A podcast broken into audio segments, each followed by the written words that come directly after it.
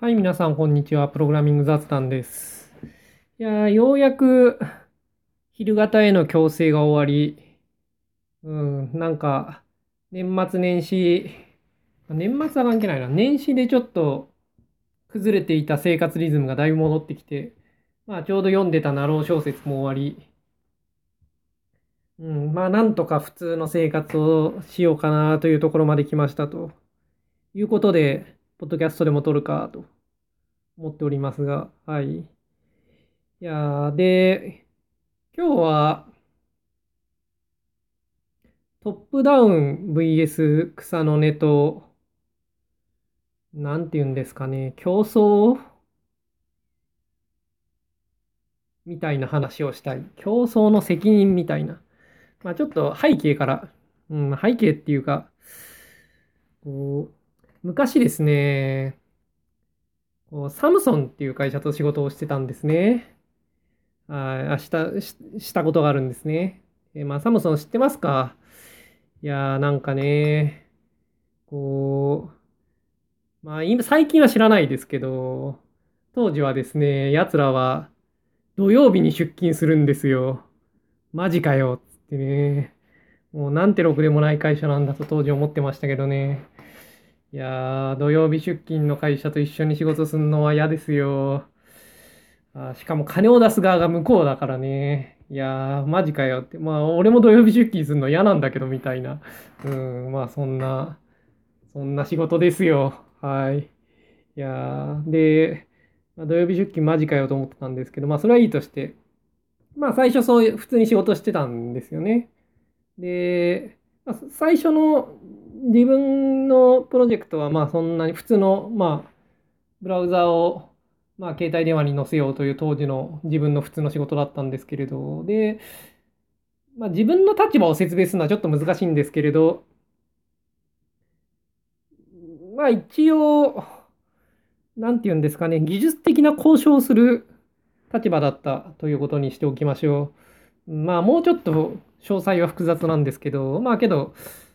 あの、結構いろんなところをいじる権限を自分は持ってたっていうのと、あとまあ、結構英語が喋れたというので、まあ、英語が喋れたっていうほど別に喋れるわけじゃないかったんですけど、当時は。まあ、周りが喋れなかったんで まあ、結果として向こうのエンジニアは、まあ、いつも自分のところに話をしに来るという状況になっていて、まあ、あと、うん、あの、まあ、いろいろなところをいじる権限を持ってたんで、自分は。うんなんかこう技術的に何するかっていうのを話し合うっていう立場だったんですね。で、そのプロジェクト自体はまあ普通のプロジェクトなんですけれど、将来的に、将来的にというかその後、なんて言うんですかね、まあ、サムソンとうまくやっていけるかっていうのを試すためのプロジェクトっていうような立ち位置でもあってですね。で、まあこっちとして、その長期的に、ま、どういうふうに進めたいのかみたいな考えと、あと、向こうにどういうことやってほしいのかっていうような考えがあって、で、向こうは向こうで、こっちに何やってほしいのかみたいな考えがあって、で、まあ、交渉するわけですよね。で、なるべく、こう、自分のやりたいことをやって、なおかつ、向こうに自分のやってほしいことをやらせたいわけですよ、こっちとしては。で、向こうは向こうで、まあなんかこう、こっちに望むことがあって、まあ交渉していくわけですよね。で、まあ適当なところで落としどころをこう探って、まあプロジェクトを進めていく。まあプロジェクトそういうもんだと思うんですけど、普通。で、まあ、そういう感じで進めたんですよね。で、まあまあうまくいって、これは。うん。うまくいったかどうかは、こう、いろいろな視点があるんで、まあ、なんというか、うーん、これはね、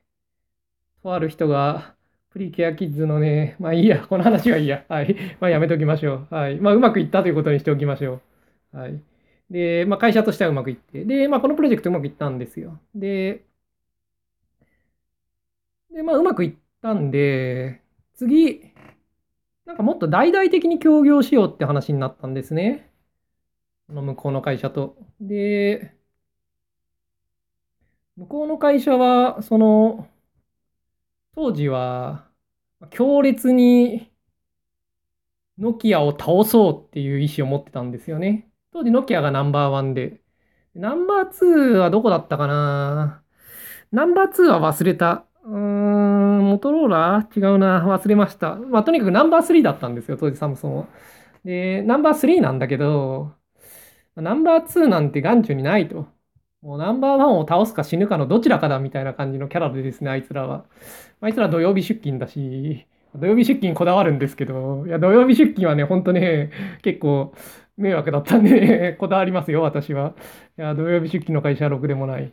はい。まあいいとして。いや、土曜日出勤なんですよ。いや、違う。えっ、ー、と、何でしたっけ？そうそうそう、ノキアを倒すぞつ強い意思を持ってたんですよね、向こうは。で、まあ、その前のプロジェクトうまくいって、で、今後、そんじゃあ、まあ、サムソンとすごい、こう、やっていこうっていう話があったんですよね。で、で、まあ、でかいプロジェクトにするっていうことで、で、まあ、結構人が突っ込まれて、で、偉い人がやってきて、社内の。で、まあ、自分は引き継ぎみたいな形で、うん、なんかこう、途中まで、その、次のプロジェクトには関わったけれど、途中から抜ける気だったんですよね。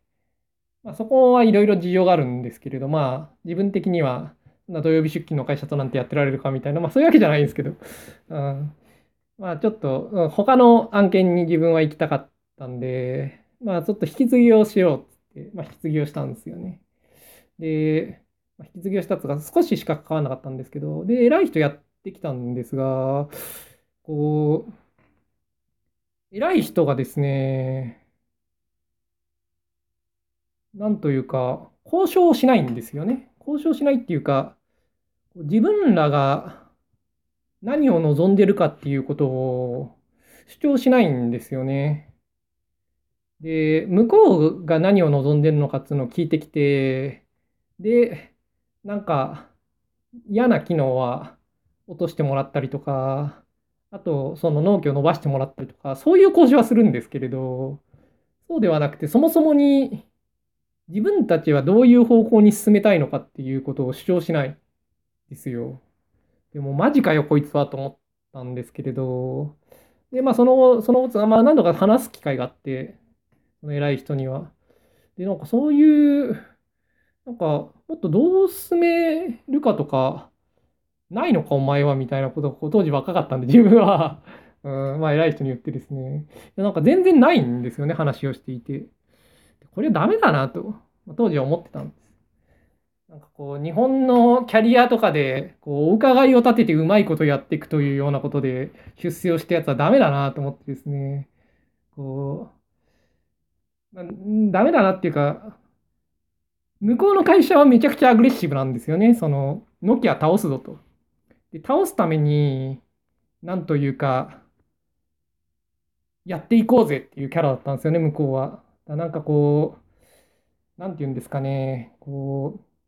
う、言うことを聞いてやってほしいとかじゃなくて、なんかこう、組んであいつらを倒すぞっていう気概で来てほしいって、まあ向こうは言ってたんですよ、普通に。で、これはリップサービスっていうか、あの会社は割と、なんて言うんですかね、こう、いろんなもんに手出すんですよね。だからこう、一つに別途して他の全部切るって感じじゃないんで、まあなんかこう、うちの会社と組みつつ裏では大善を作ったりするんですよ。だから、なんつうか言ってることを全部信じろっていうわけではないんですけれど、まあけど、なんかナンバーワンを倒すぞっていうのは結構本気な意識意思があって、で、そのためにやれることをやっていくぞっていうのは結構本気だったんですよね。で、多分本、今もきっとそういう、まあ、今は知らないけれど、その後もずっとしばらくはそういう会社だったと思うんですよね、その後の動きを見てると。で、だから向こうとしても、なんていうか、どういうふうにやって、まあ、ノキア倒すのかっていうようなのをすごいこう、知りたがっていた。で、まあもちろん我々知らないんですけどね、どうやって倒すかなんて。まあいつでもナンバーワン倒すのは大変なんですよ。ただまあ向こうはすごいこう倒すぞっていう意識でやっていくぞって言っていて、で、こっちとしても、なんかこう、世界を取るぞっていうつもりで、やってる人たちはいたんですよね。ただ、そのプロジェクトの偉い人はそうではなかった。で、まあ話を聞いて、話を聞いてっていうか、まあその引き継ぎっていうか自分抜けるんで、いやなんか、もっと、その、自分がやってた時は、まあまあグランドデザインみたいなものが、グランドデザインっていうか、なんていうんですかね、大きな方向性として、まあ、今後2、3年ぐらいでこっち側に進んでいこうっていうような話はあって、うん、まあ、話はあったのかっていうのが今回のトピックなんですけれど、まあ、その、自分的にはあって、まず。で、それは会社の方針であると自分は思ってた。うん。で、まあ、それは何の根拠がないもないってわけでもなくて、まあ、その結構、エースとか、まあ、あと CTO とか、まあ、そういうのと普段雑談をしていて、まあ、なんとなくこういう方向に進む進んでいきたいと思ってるんだな、我々は、みたいなことをなんとなく思ってたんですよね、当時自分は。で、まあ、それをもとに、なんかその大きな方向性に向かうために、このプロジェクトではこういうことをやろうっていうようなことを決めてって、で、まあ、交渉をしていくわけですよ。で、そういうことをやってたんで、で、次、より大きなプロジェクトとして、より多くの人が突っ込まれたんで、なんかそういう方向をより強く押し出して交渉していくっていうのが最初にやることかなと思ってたら、まあ、全然やらんと。で、まあ、で、自分が抜ける前にちょっと話をして、そういうのもっと話した方がいいんじゃないかなっていう話をすると、なんか意外、そもそもにどういう方向に進めたいかっていうのは特に、なんていうかわからないっていうようなことを言っていたんですよね。で、まあ、そで、その時当時は、あの、ろくでもないな、こいつはと思ってたんですけれど、こう、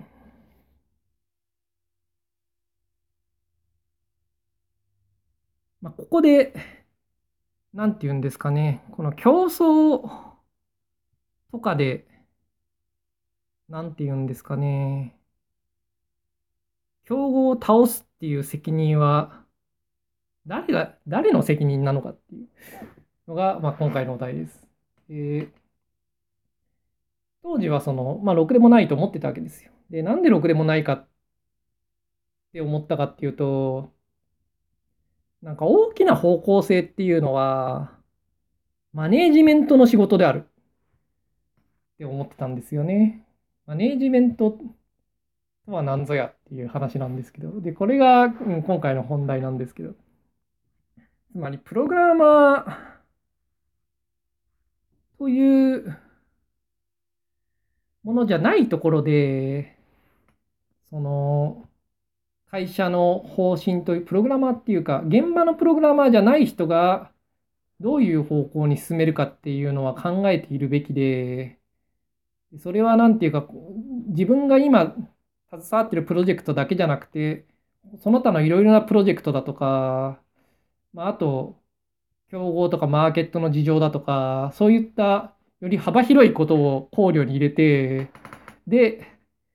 なんかこう選択していくべきだって当時思ってたんですよね。で、これは、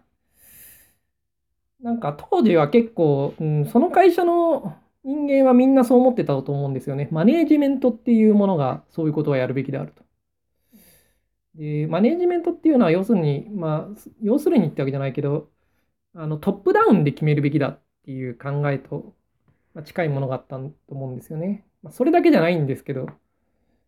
この考え方には問題があって、その自分以外の誰かが責任を持つべきだとは思うんだけど、自分以外の誰かについてはそんなに真面目にみんな考えてなかったんですよね。で結果として、そのプロジェクトはまず、その、大きなグランドデザインっていうか、方向性みたいなものを、なんかあまり打ち出せなかったというのが自分の認識だったんですけど、これは、自分、その割とすぐ後に辞めちゃったんで会社、まあ、実は知らないんですけど、まあけど、その後に、まあちょうど、なんか、アルプっていうのを作るっていう話になって、それでもちょうど同じような話になったんですよね。要するに結局、誰がその大きな方向性を決めるかっていうのを、まあ、みんなマネージメントとかリーダーとかが決めるもんだと思っていたけれど、その決める人はいなかったっていう、まあ、状態だったんですよね。で、それっていうのはすごい問題だと思うんですよ。つまり、決める人がいないっていうのはまあ問題だ。それは間違いない。で、まあ、現場の人が自分じゃないって思うときには、その、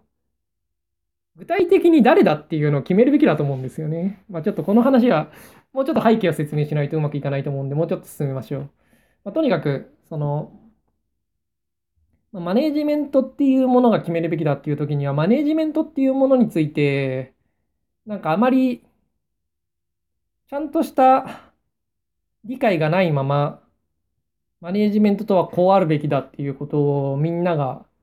思っているという状態だったと思うんですよ。でそれはすごい良くないと思う。自分がやらないことに対して、その期待値だけを持っているっていうね。自分がマネージャーになってこうやるぞっていうその視点がない。で、でまあ、トップダウンに、まあ、そういった方針っていうのは決めるべきだっていうのが、まあ、一つあると思うんですけれど、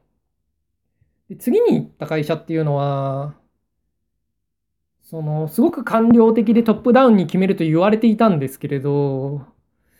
自分の目から見るとめちゃめちゃ草の根的だったんですよね。草の根的っていうのは個々のチームが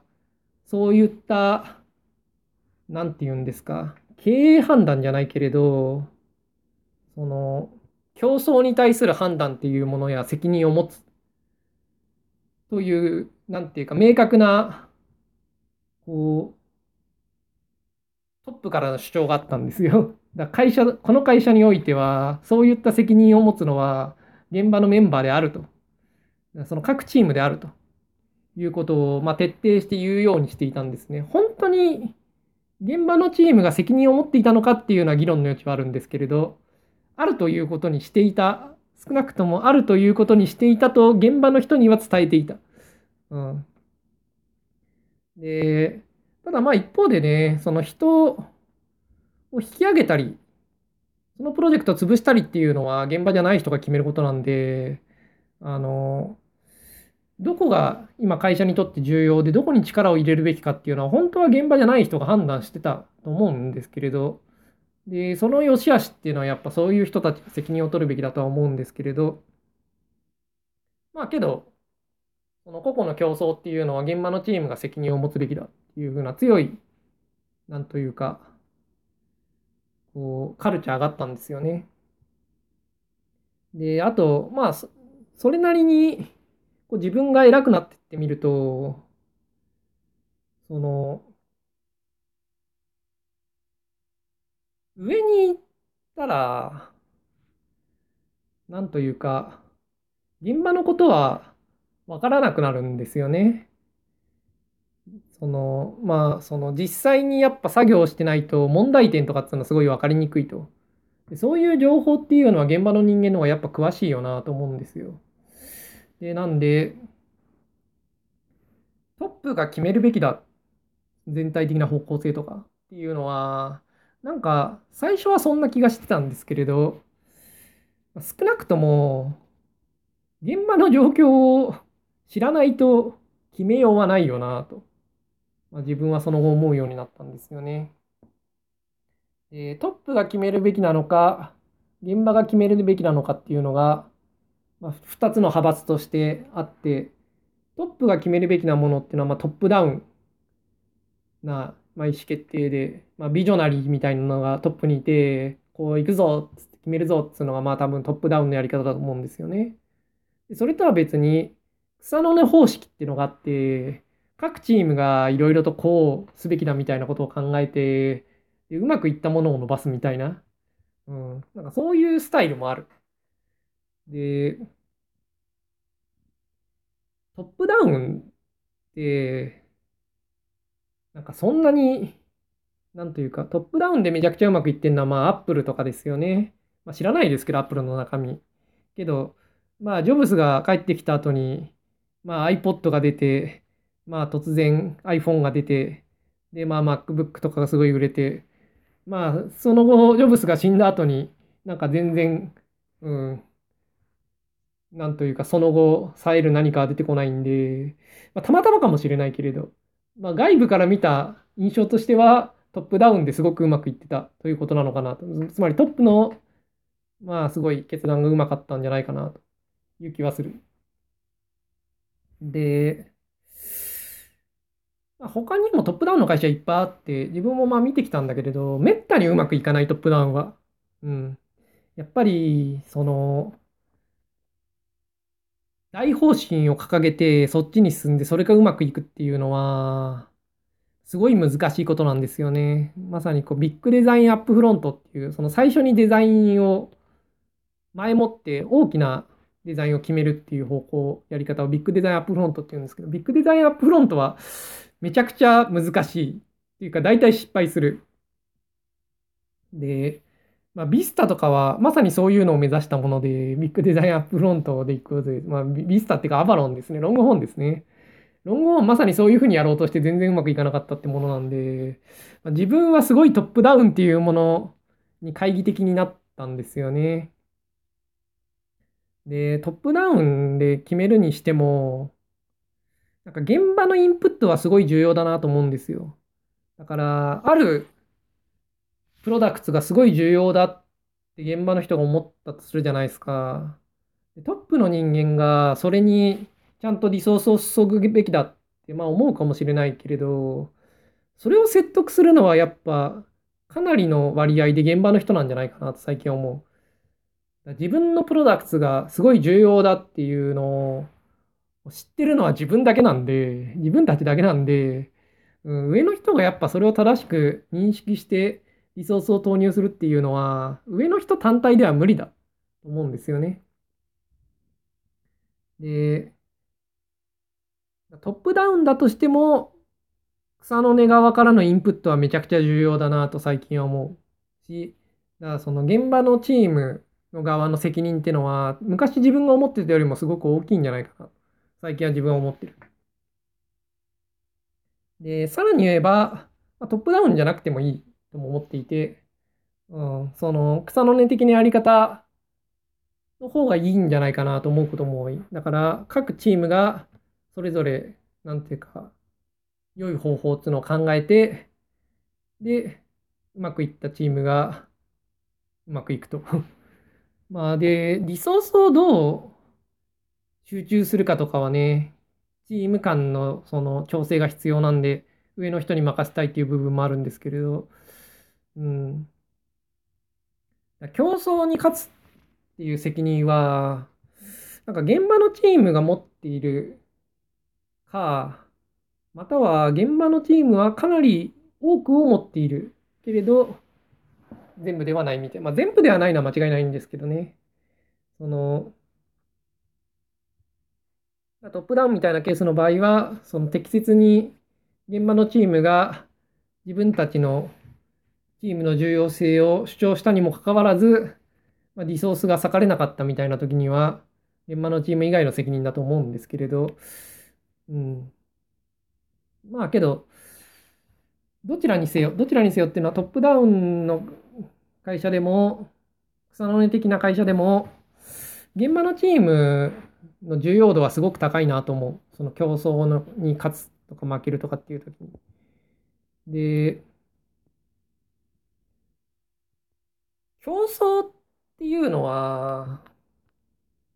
みんなが知ってるわけでもないんですよね。で、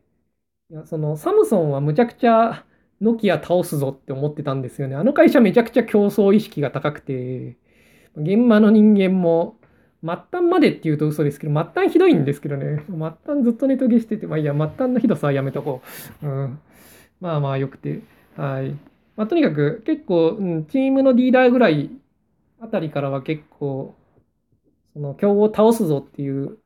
結構硬い意志を持っていて、しかもまあ相手の方がドミナントなんで、その、なんていうんですかね、ただ普通にやっているだけでは、まあ、1位のところには勝てないようにできてるんです IT 業界っていうのは。まあ、本当かって話なんですけど、やっぱね、勝ってる側は、ネットワーク効果じゃないですけれど、なんかすごい有利なんですよね。で、やっぱり挑戦する側の方がすごい不利なんですよね、基本的に。で、しかもこれは時間が経てば経つほど勝ってる側は有利になっていくんですよね、基本的に。ユーザーが増えると、それがさらにユーザーを増やすんで、ネットワーク効果じゃないんですけど、まあ、ネットワーク、SNS じゃないんでね、別にね。でもまあ、そういう効果すごいあって。で、だからそういう時ってのは、その、なんていうんですかね、倒すか死ぬかみたいな状態になってると思うんですよね、プロダクツっていうのは。で、その時にやっぱり、倒すっていう責任を誰が持つのかっていうのを考えた時に、まあ、現場のチームであるっていうのは、こう自分はまあまあそう思ってるんですけれど、まあ、そんなに地味じゃないっていうか、それは競争慣れしてると多分、その、ある程度はそういうこと考えると思うんですけど、競争っていうのはそんなにみんな知ってるわけじゃないと思うんですよね。その、例えば、新しいマーケットを切り開こうとしてる時っていうのは、競争じゃないわけですよ。いや、なんかこの前、りょこたんにそんなことを言われて、もう確かになと思ったんですけど、まあそれはいいとして、その、新しいものを作ろうっていう時には、大切なのは、その、競合に勝つことじゃなくて、新しいマーケットを切り開くことなんですよね。難しさっていうのもそこにあるわけですよ。で、そういう時には、こ